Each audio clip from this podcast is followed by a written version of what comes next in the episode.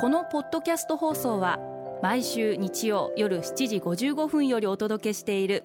毎日に夢中感動プロデューサー小林翔一を再編集した特別版です。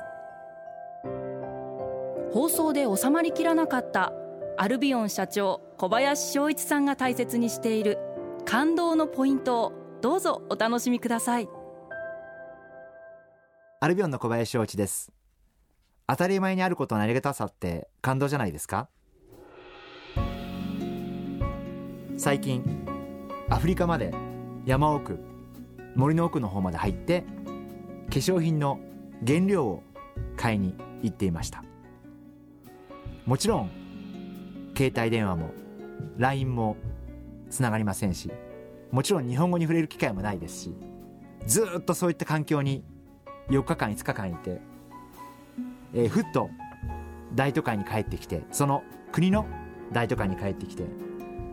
ツイッターがつながるようになる。日本語のニュースが読めるようになる。すごくやっぱり嬉しかったです。普段当たり前に日本語がある中で生活していますがいきなりそれが一切なくなる。もちろん和食も食べれませんし私の大好きな豆腐や納豆も食べれませんし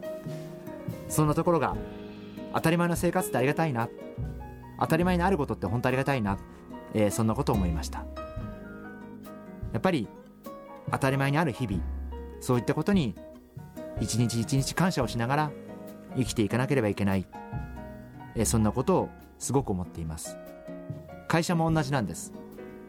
例えば表面上当たり前に見えますが私たちの会社のためにも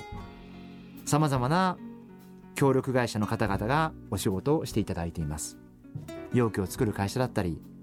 ガラス瓶を作る会社だったり箱を作る会社だったりそういった方々が一生懸命支えてくださってるからこそ我々が化粧品を製造して販売することができる。もちろん当たり前のことなんです。容器を作っていただくことガラス瓶を作って納品をしていただくこと当たり前のことなんですけど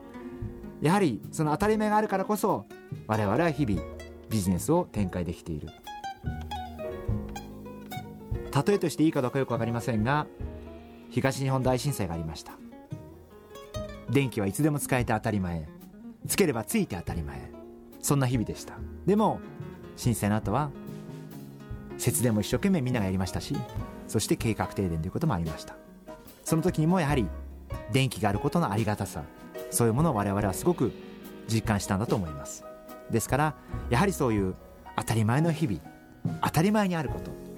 それって実はすごくありがたいことなんだということを我々は再認識をする必要があると思っています。